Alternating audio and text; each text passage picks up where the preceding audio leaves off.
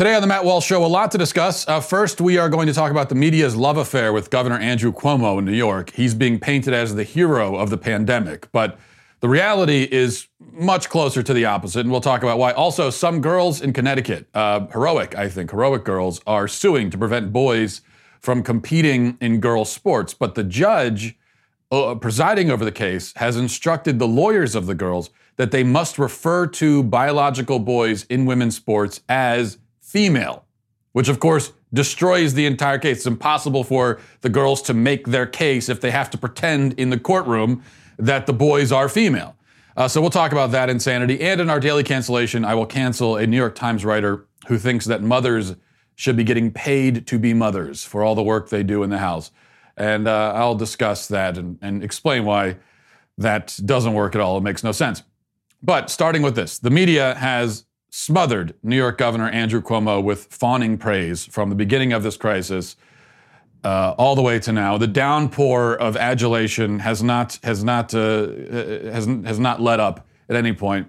And they're, you know, still saying even now that he's he's been brilliant. He's a great leader. He maybe he should be the candidate instead of Joe Biden. Which that part they're probably right about. But then again, I could pull a crusty old sponge from under my sink, and that would make a better candidate than Joe Biden at this point. In any case, you contrast that with the scorn heaped on, uh, take somebody like Florida Governor Ron DeSantis, who we are told is reckless and dangerous and imbecilic and all of these other things. But you can't help but notice a, a key difference between these two governors that may explain the varied reception they have received. And that difference, of course, is the letter next to their name. And I don't think it's probably not a coincidence, actually, that uh, call me crazy, but the media has discovered that all of the governors who are doing a great job happen to be Democrat. The governors who are doing a terrible job happen to be Republican. But there is another difference, especially between the governor of New York and the governor of Florida. And this is one that the media pretends not to notice and hopes that you also will not notice, and that is this.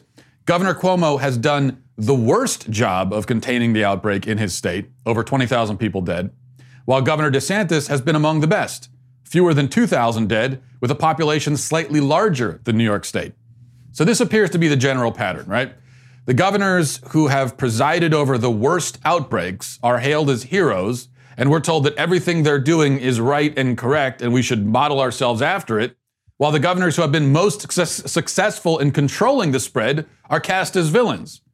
And nowhere is this upside down approach more evident than with Governor Cuomo, um, who is the coronavirus champion, we're told, and yet he's managed to get everything wrong every step of the way. Now, granted, he has faced a greater challenge than any other governor, you might argue, because his state happens to contain a city with uh, with with 26,000 people packed into every square mile. Now, that's going to make it a lot more difficult. And also, granted that many of his missteps are the same missteps that many other governors uh, and elected officials have made. It's very clear now that locking everybody in their homes and driving a knife directly into the heart of the economy uh, and, and embracing a Great Depression on purpose in order to fight a virus was a very bad strategy and one that may, in the end, take more lives than it saves. Cuomo doesn't then deserve unique blame for the disaster in that way. I mean, he, he deserves a lot of the same blame that a lot of other people deserve. But he also doesn't deserve unique praise, which is what he's getting. At best, he has been just as incompetent as everybody else. That's the best thing you could say about him. And I think even that is being too generous. Cuomo not only kept the subway system open, despite it being a known vector for the illness, but he apparently didn't think that he should even give it a thorough cleaning until this week. We played the video last week, or this past week, I should say. This past week, we played the video of uh, they, they shut down overnight service of the, the subway and they brought all these people in in hazmat suits to clean the subway system. It's the first time they had done that since this started two months ago. Um, but this is the kind of uh, decision making we get from Cuomo. Worse, though, Cuomo, as I have been talking about, and I think this is, I think this is the story of the coronavirus. This right here is the story that Andrew Cuomo, not just him, other governors too, forced nursing homes to take in coronavirus patients, which is, which is really the equivalent of starting a campfire on a windy day in a forest full of dead wood during wildfire season. I mean, it is that reckless. In fact, for the record, here, here is the uh, March 25th. Um, Governor Cuomo handed down his order commanding nursing homes to take in COVID 19 patients. And here's the, the order. Um, not going to read the whole thing, but it says no resident shall be denied readmission or admission to the NH nursing home solely based on a confirmed or suspected diagnosis of COVID 19.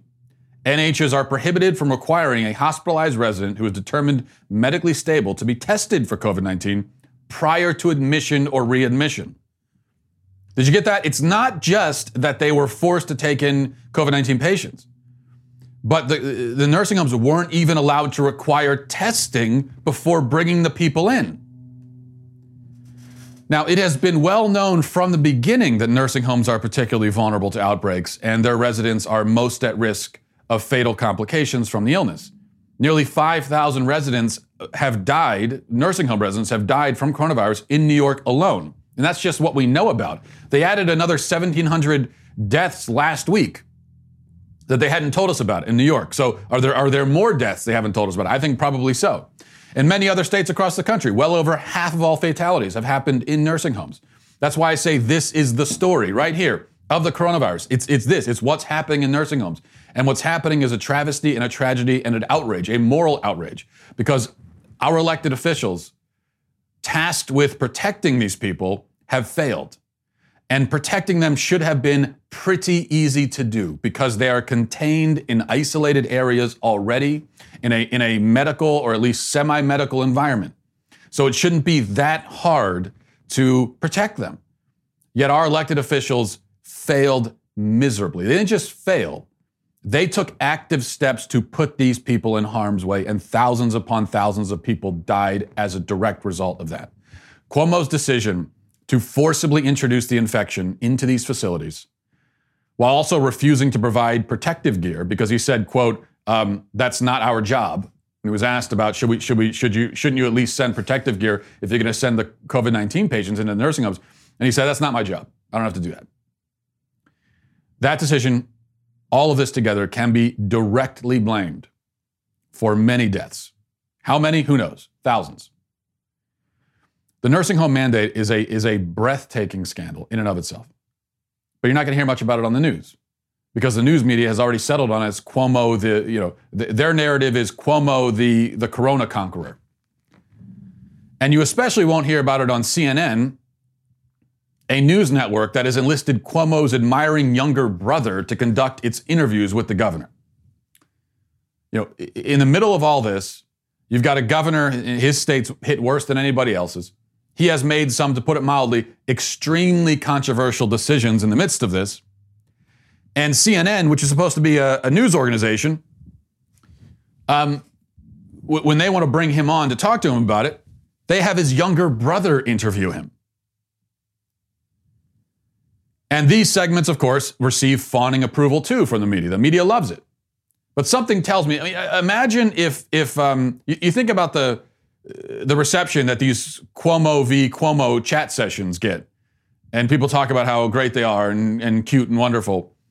Um, something tells me that the people impressed by, by that would not be nearly as impressed if Fox hired, let's say, Don Jr. to do cutesy little interviews with his father um, about the coronavirus or about anything else, in fact. So, look, as I said, obviously we cannot blame Cuomo for every death in his state but we can ask whether there is any good reason to praise his performance. I see compelling evidence that his leadership has been a huge failure.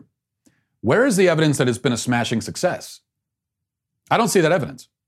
Maybe a different way of phrasing this question is if Cuomo's leadership during this crisis has not been a failure, what exactly would failure look like if not like this? We'll have more to say about this in, uh, in just a second. Couple, couple other points about all this. But before we do, um, let me tell you about our very good friends at Rock Auto. If you're looking for car parts, if you're if you're looking for great selection and great prices, then Rock Auto is the best website that there is for it. I mean, period, hands down, it's as simple as that. That's why I'm always telling you about rockauto.com because I really believe in it. I use it all the time myself.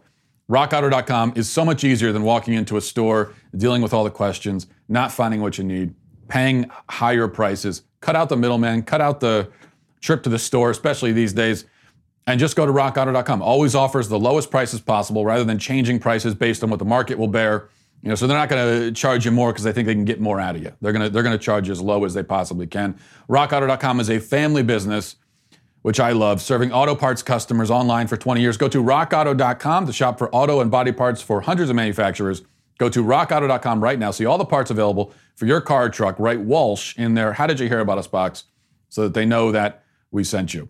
Okay, a couple of addendums here, a couple of uh, by the ways. First, this mandate with the nursing homes was finally reversed um, uh, just a few days ago.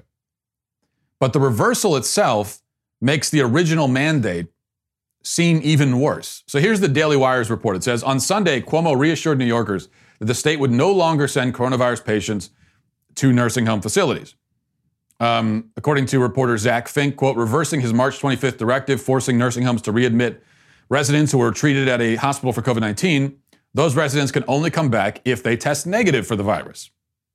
Per ABC News, uh, Cuomo said, now we're just not going to send a person who is positive to a nursing home after a hospital visit. He said such patients would be accommodated elsewhere, suggesting they could be directed to sites originally set up as temporary hospitals. What do you know? You think? I mean, in New York, you had all this extra, you had, you had ships coming in, you had uh, temporary field hospitals. I mean, all this stuff, all this extra space. Most of it wasn't used. So maybe use some of that space rather than sending COVID infected people into nursing homes so they can infect hundreds of other people and then a bunch of people will die. You know, how about that? Now, Cuomo also released a new set of uh, nursing home regulations telling um, Twitter that Quote, all nursing home staff must now be tested for COVID twice a week. This rule is, rule is not optional, it's, it's mandatory. Uh, he said, quote, this virus uses nursing homes. They are ground zero. They're the vulnerable population in the vulnerable location. Okay, so the nursing homes are ground zero. The virus uses nursing homes. We've known this from the beginning. So why did you send people, why did you create more ground zeros? If you know the virus uses nursing homes, which we have known since early March, if not earlier, um, why did you send the virus into nursing homes to be used? Another note, you know, other states have done this, as I mentioned. California, New Jersey, Pennsylvania, they have all sent COVID infected elderly people into nursing homes and thousands upon thousands of deaths can be traced back to these mandates. The point is, for all this talk about killing grandmas, you know, if you go to a park, if you go to uh, the beach, we're told that what you're going to hear from, from, from the pro lockdown camp is that you're killing grandma. Well, no, no, he, he, he, that doesn't kill grandma. Okay? You, you go to a park or the beach, the virus probably isn't going to be spread anyway. But even if it is, if, if, if grandma's not at the beach, she's not going to get it. Okay, if, if she's staying isolated in her home, she's not going to get it. Doesn't matter what you do. Okay? I mean, you, you could go to the beach and be coughing directly in people's faces. Uh, please don't. But you're, you're only going to give it to grandma if grandma's there. Or if someone else gets it and then goes and visits grandma. But you know, it's, it's very easy to not, it, we can isolate grandma. If grandma wants to be isolated, she can be isolated. Now, if, if grandma decides that she doesn't want to be isolated, I think there are a lot of grandmas who are saying, you know, sp- including my own parents, by the way, who, who are who are grandmas and grandpas, you know, like I don't know, 20 times over by now. Um, and what they're saying, and I've heard this from a lot of, uh, of older people, is, is, basically, you know, it's not like they're suicidal; they don't have a death death wish, but at the same time, first of all, you don't need to shut down the whole economy for our sake. You don't need to create a Great Depression for our sake, okay? We don't want our, our children and grandchildren to be destitute to keep us safe. And also, what I'm uh, hearing from, from, from older people is, you know, I, I, don't have a, it's not like I got 50 years left on, on earth. I want to go live my life. I want to see my family. I want to do things. I don't, I don't want to hide in my house for the next two years waiting for a, a vaccine. So the point is, grandma might make the decision, might say, I want to go out. I want to go to the beach. I think it's a very low risk going to the beach, even for grandma. I think she'll probably be fine. But regardless, she's an adult. She makes that decision. Okay? Um, and, she, and, she, should be able to make that decision and take the, the relatively moderate risk. The o- again, the only way that you as an individual put grandma in harm's way is if she chooses to go out and about. If she isolates in her home, she's fine. But if you want to know something that really did kill grandmas, you want to talk about who the real grandma killers are? Here it is. The grandma killers, they are not sitting on a park bench. They're not, they're not in, in, you know, sun, sun tanning at the beach.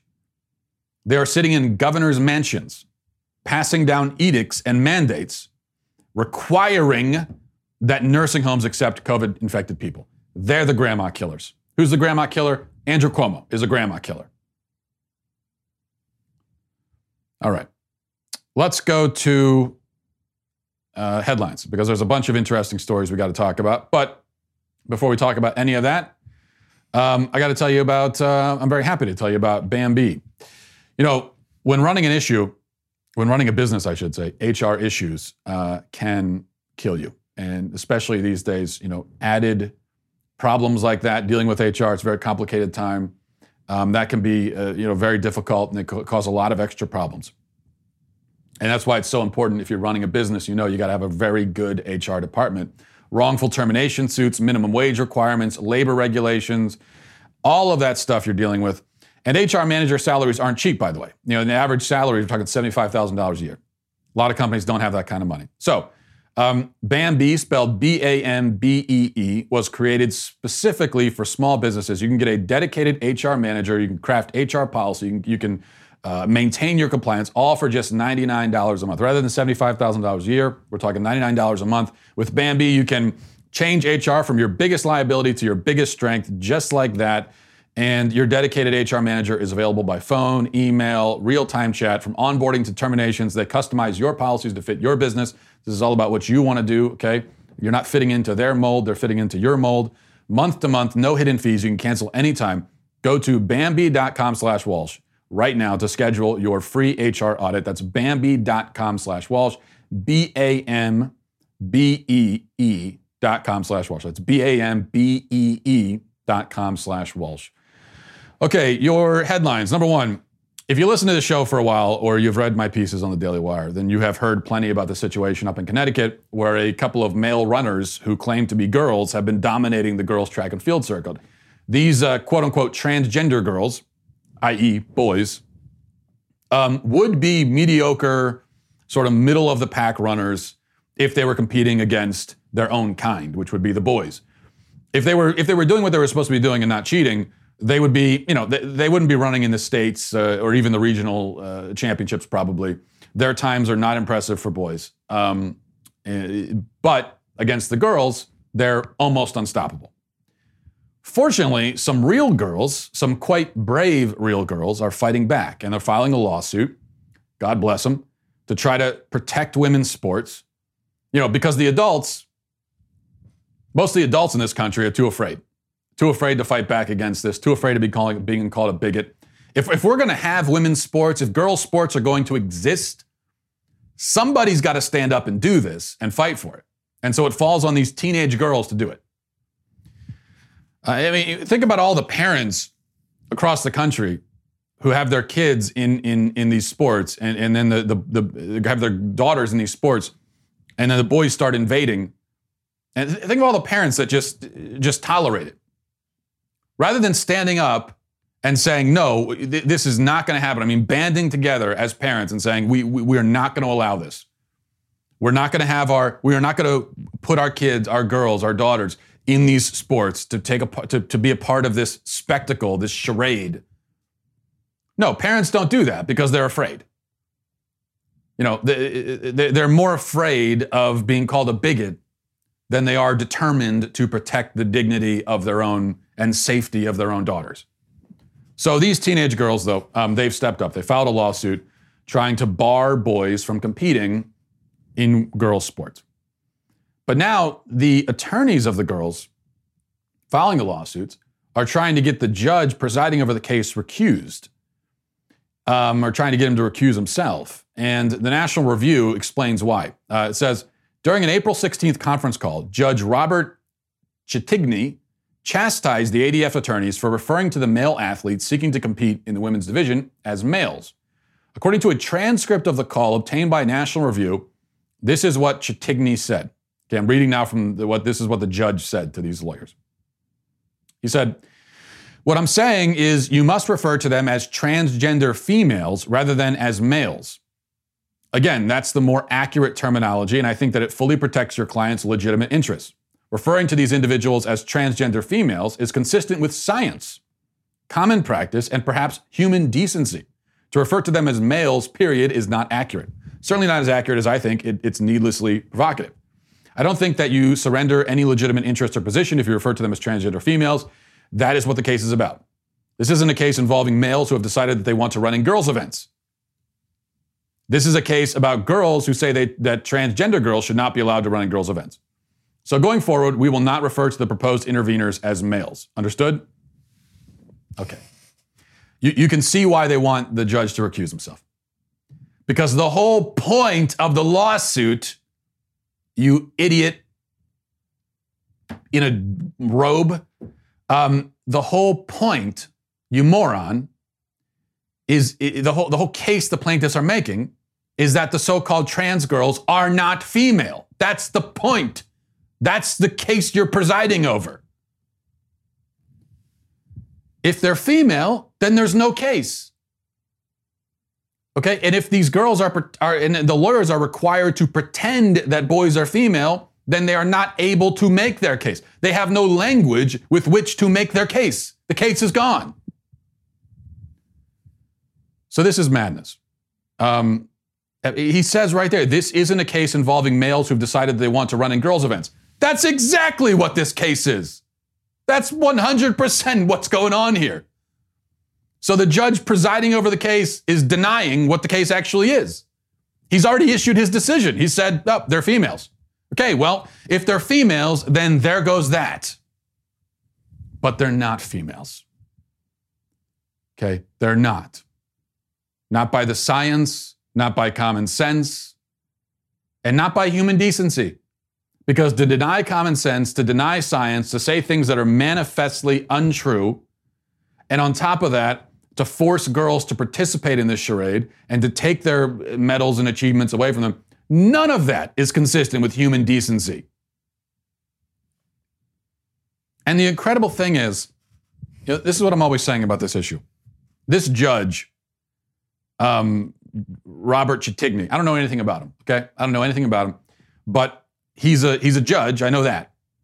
So you know he, he's an adult, so that tells me he's an adult at least, and he's probably he's probably on the older side as a judge.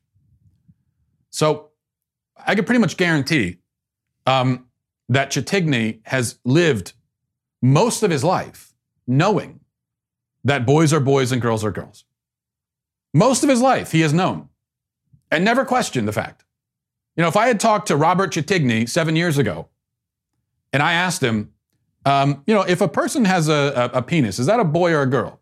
He would have said, he would have looked at me very, very in a very confused, confused way, and then he would have said, that's a boy. Okay? So he's lived his whole life knowing this. And then at a certain point, he changed his mind along with a lot of other people. They decided that, oh, you know what? No, no, no, never mind. Never mind. Actually, actually, men can have babies. Uh, girls can have penises. Yeah, you know what? It's like a, it's like a, uh, know, you could take the parts off, swap them, switch them. People are like Mr. Potato Head dolls now. You just take off the different parts, swap them out. Doesn't matter. It makes no difference. Parts don't matter. Biology doesn't matter. Chromosomes don't matter. DNA doesn't matter. Reproductive organs don't matter. I mean, what does matter then? And then we go back to that question. I mean, I still haven't got an answer to that question. What is a woman then? You, you tell me, Robert Chatigny. What, what's a define? Define female. Forget about define the word woman. Okay, Chatigny, you say that these boys uh, with with XY chromosomes and and uh, penises, you say that they are females. Okay, define the word female. You big dummy. Define it. You can't. I mean, you can. If I'd asked you five years ago, you could have offered me a definition. But you know that's a definition that would exclude these guys. So give me the new definition. You've decided somehow living your whole life knowing the truth, and then all of a sudden you decided that these definitions don't work anymore. What's the new definition? And what was the scientific discovery? What was the, the, the, the, the epiphany moment for you when you realized that, oh, you know what, actually, men can give birth? When did that happen? Did you read a scientific study of some kind? Did you make a discovery in a laboratory? Can you tell us about it? No, the point is that Chatigny and all the rest of these people, they are, the word coward doesn't even come close to describing them. And that's why I just have no respect uh, for this kind of cow.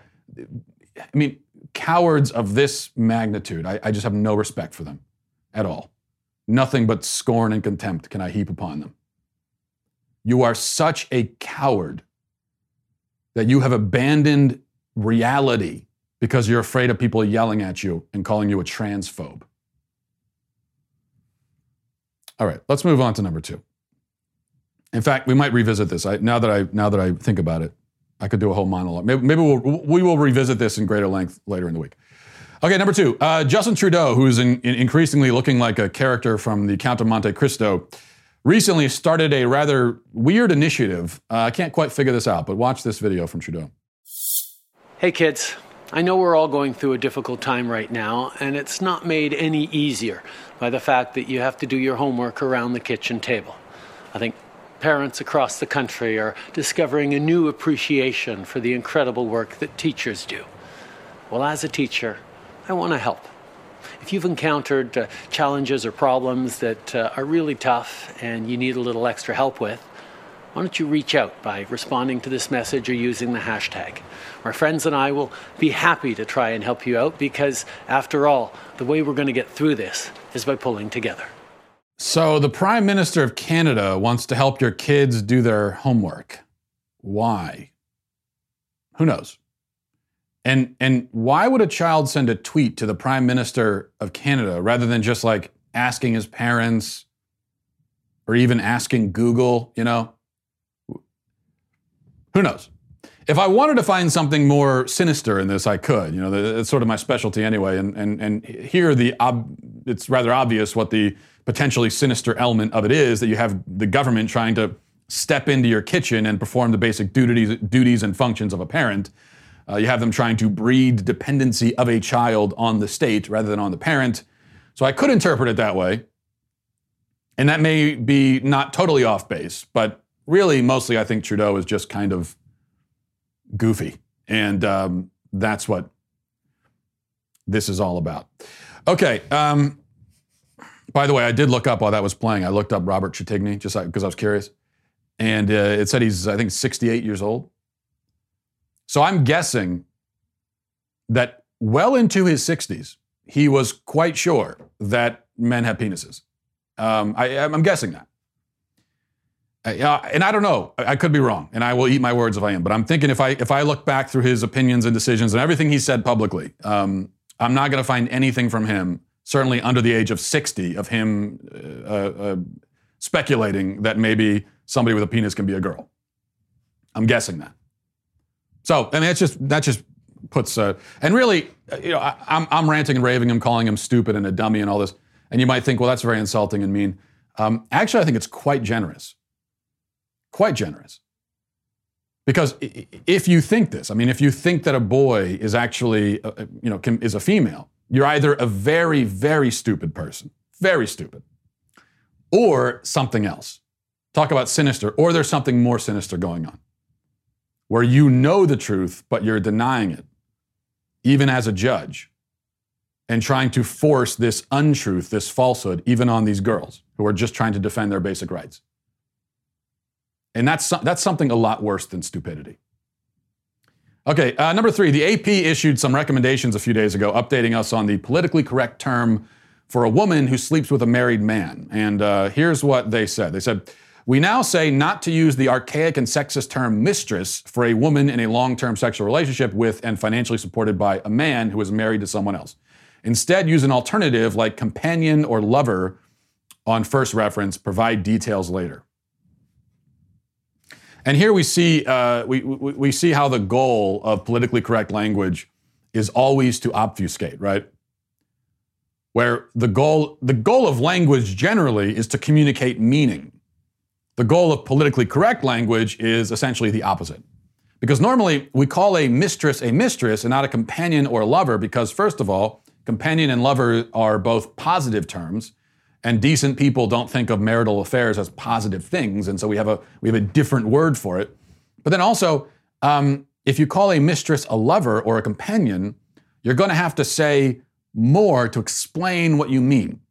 And you're going to have to constantly add qualifications, whereas the word mistress gets the point across without all the extra baggage and confusion. And that's why we have different words for different things. The idea is to get the point across in the least confusing way. And so we say mistress, we know what you mean. We say companion or lover, I, I don't know. I, there's a lot of really essential information that is not included in that phrase that now you're going to have to explain. And every time the word comes up, you're going to have to qualify it in a certain way so that it doesn't get confusing. Uh, but yeah, there's the AP. Number four, Yahoo News reports a top scientist who fell ill with COVID 19 has said the world will never return to normal unless there is a coronavirus vaccine. Peter Piot, director of the London School of Hygiene and Tropical Medicine, spent a week in the hospital after contracting the virus in March. Um, the Belgian virologist who led the joint uh, United Nations program on HIV/AIDS said climbing the flight of stairs still leaves him breathless. Um, and uh, anyway, he goes on to say that a vaccine is needed for people to live normally again. My only point here is that you know we're hearing this more and more. First of all, this is a massive shifting of the goalposts because before we were told it was all about flattening the curve. We have done that. Now they're saying, never mind, it's about waiting until there's a vaccine. Uh, but second, this is a matter of choice. I mean, it, it, there is no requirement. If you want to, if we all decided we wanted to get back to living our lives normally, we can live our lives normally. Yes, there is the added threat of uh, COVID 19, which, which is just added on to all the other threats that come with living your life normally. And people are going to die, just like people die every day, regardless. That doesn't mean it's not sad, doesn't mean we, we don't take steps to mitigate it. But um, just living your life normally comes with certain risks anyway. And so we're going to make the decision to start that and to start living or not. But it's totally a matter of choice. Number five, finally, a restaurant. Speaking of living your life normally, a restaurant in Colorado called Castle Rocks C&C Coffee and Kitchen opened for Mother's Day. And this is what it looked like at that restaurant. Take a look at some of the footage here. People packed in pretty tight. I only play this to make the point that, you know, when I look at the surveys and I look at the polls, I'm told that people are still very afraid. And even if you open up all the stuff, people aren't going to show up uh, because they're too afraid.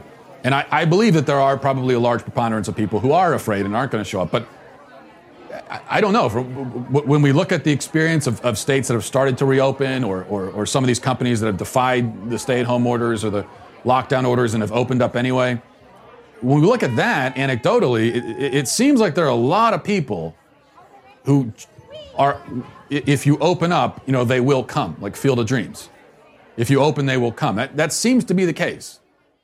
So this argument that it doesn't matter, there's no reason to open because even if we do, no one's going to show up. That that's, that's not what you see in these kinds of videos.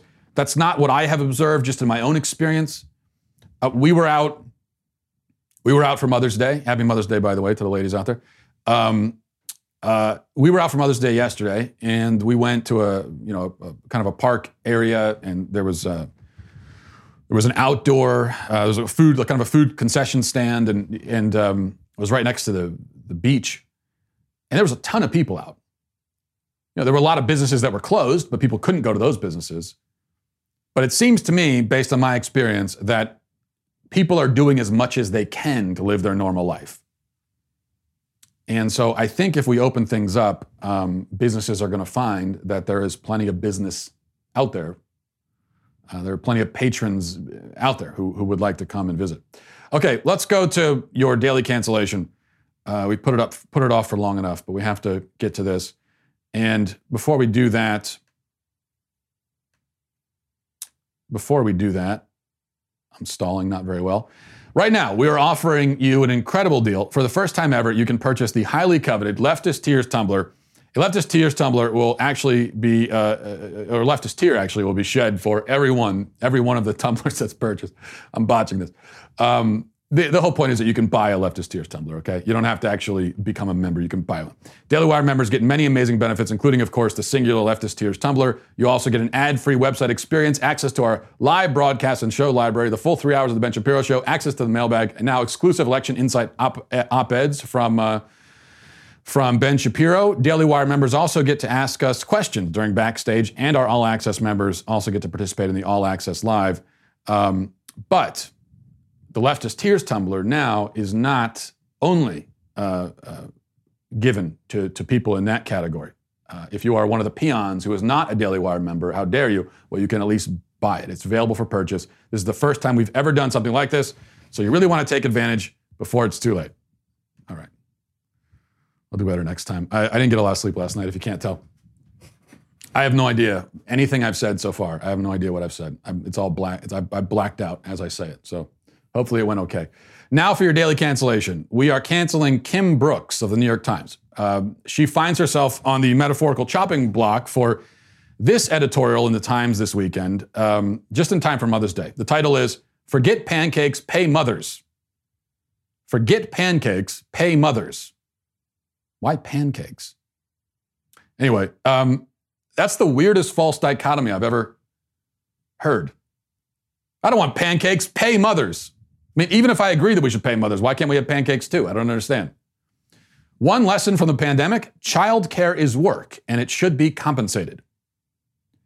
So, um, Miss, basically, Miss, Miss Brooks has found herself, because of the lockdowns, actually performing the full time duties of a mother, apparently for the first time. And after a few weeks of that experience, she's decided that she needs to be paid for it. That's her revelation, is she needs to be getting paid to do this stuff. So let's read a little bit from this, uh, from this article. It says, after just six days of sheltering in place, I found myself thinking about all the women I'd taken for granted. I started with Griselda, who cared for my kids when they were babies a few hours each week. I thought about Beth and Perrine, and every babysitter and cleaning lady I've ever used, all the women I'd paid to come into my home over the past 13 years so that I could leave it and do other things. Side note here, um, I think that every child should have a nanny called Griselda. Or at least if, if you're gonna get a nanny for your kid, she should be called Griselda. Even if that's not her name, you should give her a new name, Griselda, which you can do with nannies. You can call them whatever you want. They're the hired help, okay? Says if someone had asked me why I paid these women to do things that I could do myself, particularly when I made so little money with the time they freed up, I'd say that it, I did it because I wanted to work, because I needed to work, not just out of economic necessity, but also out of a need to feel like a human being. The implication here was that when I did the childcare and housework and cooking and laundry, it was not work, but something else. Well, no, that's not the implication at all, but we'll get to that in a second. Now, for the first time, um, Everyone is doing the work we don't call work when women do it. We watch Jimmy Fallon play with his daughters while filming The Tonight Show and think, maybe it's work after all. Another side note if you're having any revelations at all about parenthood from watching Jimmy Fallon, I don't know what to say, aside from I feel bad for your kids. But a little later on, it says, I came close to, to applying to medical school, but instead I had a, she's going into her background and blah, blah, blah. Um, uh, so I was going to apply for medical school. Instead, I had a baby, then another. My children's father made enough to support us, but not enough to provide for the childcare we need when I returned to school or take a full time job. And so throughout my 30s, I found myself largely occupied with keeping a home and raising my children. This work, despite bringing joy and meaning to my life, shared many of the qualities of the menial jobs I'd done before. But there was one important difference. The work I've done as a mother, I've done for free. Now we get to the really unshocking part of this, okay? The part that you saw coming a mile away. Get ready for this. You saw this coming, you knew this was happening. She says, I've been thinking about this a lot lately because when the pandemic exploded, I happened to find myself in the middle of a divorce. I wouldn't recommend this timing. You know, funny how that happens, right? A woman who thinks that she should be paid to perform the basic duties of motherhood happens to find herself in the middle of a divorce. It seems that this, this has a tendency to happen to selfish people, does it? It just happens. It's not their fault, it just happens. They're just walking along one day and boom, splat, they fall into a divorce. Never saw it coming. Like a puddle on the sidewalk, they fall into a puddle of divorce. Oh no, I look look where I happen to find myself. How did this occur? I have no idea. Because it couldn't possibly be that their own attitude and approach and their whole view of and approach to life led them directly to this inevitable conclusion, could it? No, it couldn't be that. Okay, well, uh, so, all right, we'll read a little bit more of this. She says, um, and yet our entire economic system hinges on the willingness of women to do this work for free. Caretakers who work outside the home are poorly paid, but those who care for their own kin in their own homes aren't paid at all. They receive a wage of $0 and 0 cents, no health insurance, no sick leave, no paid time off, no 401k. For a long time, I tried not to think about it. One of the ways I was able to not think about it was because I could pay other women to lighten my load. For the time being, those days are over. Maybe that's for the best. Uh, in 2012, the Marxist feminist Silvia, Silvia Federici, you're also, that's, this is the other part of this, you're not surprised to hear that she's quoting Marxist feminists, published a collection of essays, says uh, Revolution at Point Zero, Housework, Reproduction, and Feminist Struggle, about a largely forgotten movement, the campaign for wages for housework. Uh, Federici writes, to say that we want wages for housework is the first step toward refusing to do it. It's what makes invisible visible. Um, she says, in other words, if garbage collectors and grocery store workers and hedge fund managers expect to be paid for their labor, why not those who create and sustain the human race? Why can't we imagine some form of universal basic caretaker income to support the work of mothers or fathers or other extended kin to do at home? Um, okay, yada, yada, yada. You get the idea. So let's talk about this for a minute. Why shouldn't mothers get paid? Well, the first answer I'd give is that they do in some form. If a mother stays at home and has a working husband, then she gets by, then she gets uh, then then she gets paid by the husband's employer, you know, indirectly. Not directly, but the effect is the same. So I would never say that I pay my wife to take care of our kids because that would be demeaning as hell, and I'll get back to that in a minute. But all the money that I make goes into a joint account, and she has access to it and can use it and does whenever she wants. So I don't think that's an issue. Working mothers get paid by their employers. And most of the mothers who neither work nor have working husbands get paid by the welfare system. So most mothers are getting paid, as far as I can see. Second point. What about the duties of fatherhood? You know, why are they always left out of these discussions? So my wife does more cumulatively in terms of parenting and household duties because I'm working during the day. But when I'm not working, I'm on the scene, I'm helping, I'm doing things. So if we're paying mothers to be mothers, it seems only fair that we pay fathers to be fathers. Yes, my employer pays me, but my employer pays me to be an employee. When it comes to um, the stuff that is specific to being a father, no one's paying me for that. That's not fair. That's not fair. Someone has to pay me. Why am I doing this otherwise? To paraphrase the article. Third point who is going to make these payments? The grocery store clerk, you see, gets paid by the grocery store. Simple enough. He, the clerk, accepts the conditional responsibility of ringing up people's food purchased, uh, you know, the, the people's food purchases for seven or eight hours a day. In exchange for that, he gets X amount of money. He agrees to that going in. If he doesn't like the job, he doesn't like the pay, he can quit, can go on strike. Um, but the system makes sense.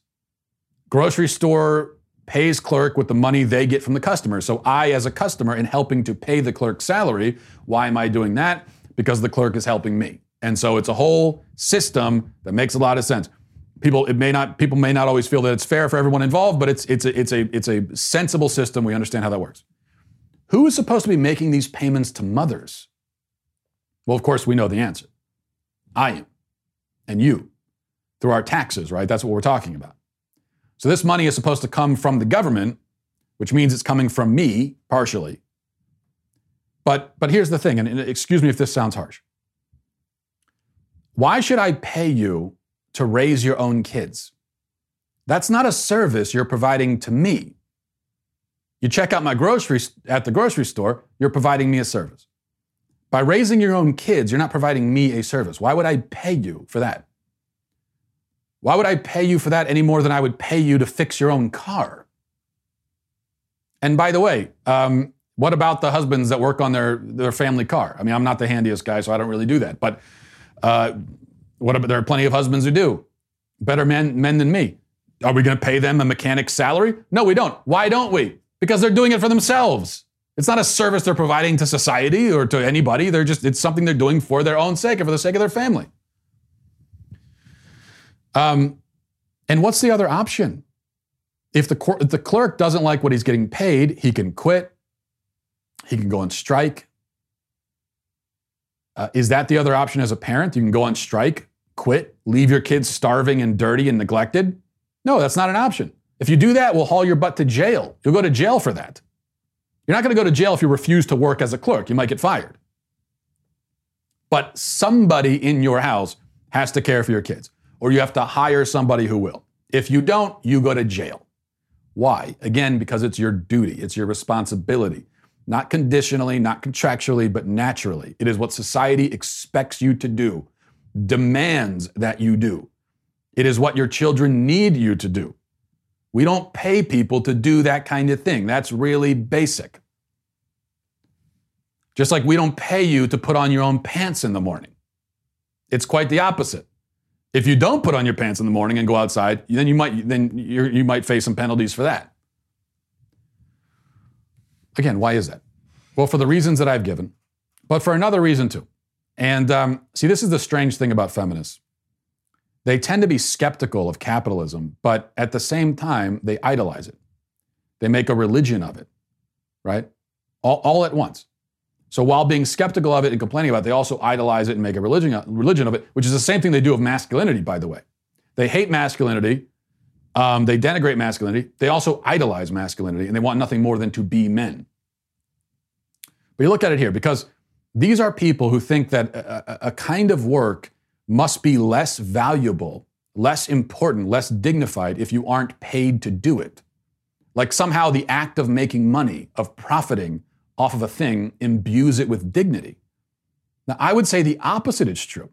I would say that the things we do for free, as it were, the things that we do because they are our natural duties, the things we do out of love and service to our family, those are far more dignified, far more important and they exist in a realm above and beyond the marketplace.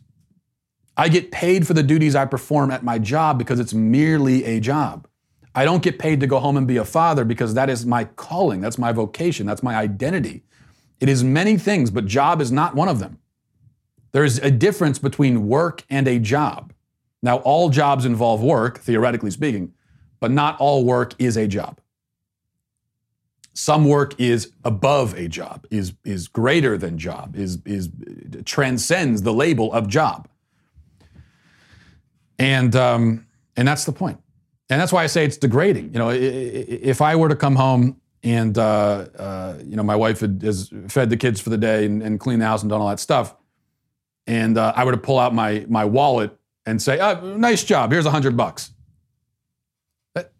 That would be incredibly demeaning. That's not. That's people want recognition and and and and uh, gratitude for for the things they do, and, and, we should give that to each other as, as spouses and, and within the family, but not in the form of cold hard cash. You know, it's just like most of the time, it, it, the things that we do for love, as I said, are the things that we do um, in in fulfillment of our natural duties. Those are beyond the job and they are beyond being paid for. And, and you, you can't quantify it anyway. Uh, it's, it's literally priceless work. There are a lot, the things you do at a job, that's not priceless. We can put a price on that. The things you do for your kid, and your spouse, those are priceless. Can't put a price on it. And that's the whole point. All right. So um, that's why uh, in fact, you know, because this is a distinction lost on modern people generally, especially feminists, I think that's why I'm going to cancel. I'm just, I was going to cancel just the author of this article, but I think instead I'm going to cancel all of modern society, which, which I think probably covers everything. And, and uh, maybe it's the last cancellation we need to do because I'm just modern society is canceled. Although I'm going to keep doing them anyway because they're fun. We'll leave it there. Uh, thanks everybody for watching. Thanks for listening. Have a great day. Happy belated Mother's Day. And Godspeed. If you enjoyed this episode, don't forget to subscribe. And if you want to help spread the word, please give us a five star review. Tell your friends to subscribe as well. We're available on Apple Podcasts, Spotify, wherever you listen to podcasts. We're there. Also, be sure to check out the other Daily Wire podcasts, including The Ben Shapiro Show, Michael Knowles Show, and The Andrew Klavan Show. Thanks for listening.